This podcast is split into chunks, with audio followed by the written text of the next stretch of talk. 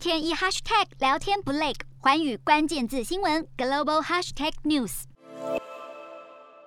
疫情爆发后，全球许多企业都采用远距办公的模式，让工作与私人时间的界限越发模糊。根据软体公司的统计数据，有将近三分之一的员工在居家办公后，难以在下班时间有效断开工作状态。对下班时间接收邮件造成的身心灵影响做出研究的大学教授表示，员工若无法有效脱离工作状态，会带来不少负面影响。但是要求员工学会放松，也需要适当的策略执行。为了帮助国民作息平衡，包含法国、西班牙和葡萄牙等多个欧洲国家都已经采用法律规范来保障企业雇员在非工作时间不需要回应任何公事讯息或来电的权利。然而，这样的法条在真正执行起来，究竟有没有成效呢？一间鼓励下班时间不工作的企业在内部调查后，发现了员工的忠诚度和幸福感都大为进步。这样的法规在欧洲或许备受欢迎，但搬到美国纽约可就行不通了。根据地理位置、文化和产业别所造就出不同的工作环境，